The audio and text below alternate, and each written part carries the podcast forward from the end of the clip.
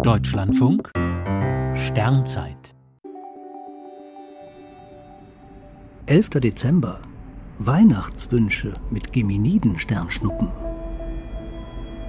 Die kommenden Nächte sind die sternschnuppenreichsten des Jahres. Beim Strom der Geminiden huschen bis zu 120 Meteore pro Stunde über den Himmel. Die Leuchtspuren scheinen aus dem Sternbild Zwillinge, lateinisch Gemini, zu kommen. Dieses Sternbild geht praktisch mit Sonnenuntergang auf und ist gegen 20 Uhr hoch genug, um vom Boden aus erfolgreich nach Sternschnuppen Ausschau halten zu können. Das Maximum wird in der Nacht von Dienstag auf Mittwoch erwartet.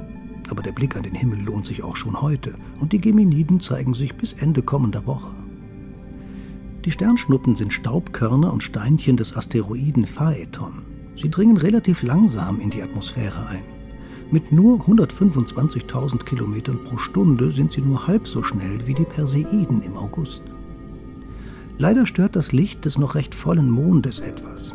Aber wer nachts hoch an den Südosthimmel Richtung Zwillinge blickt, kann durchaus ein bis zwei Dutzend Sternschnuppen zu Gesicht bekommen. Bei den Geminiden sind immer wieder auch helle Exemplare dabei. Der Legende nach sind Sternschnuppen gut für den persönlichen Wunschzettel. Dass ein Wunsch beim Anblick einer Sternschnuppe in Erfüllung geht, gefällt auch vielen Astronomen.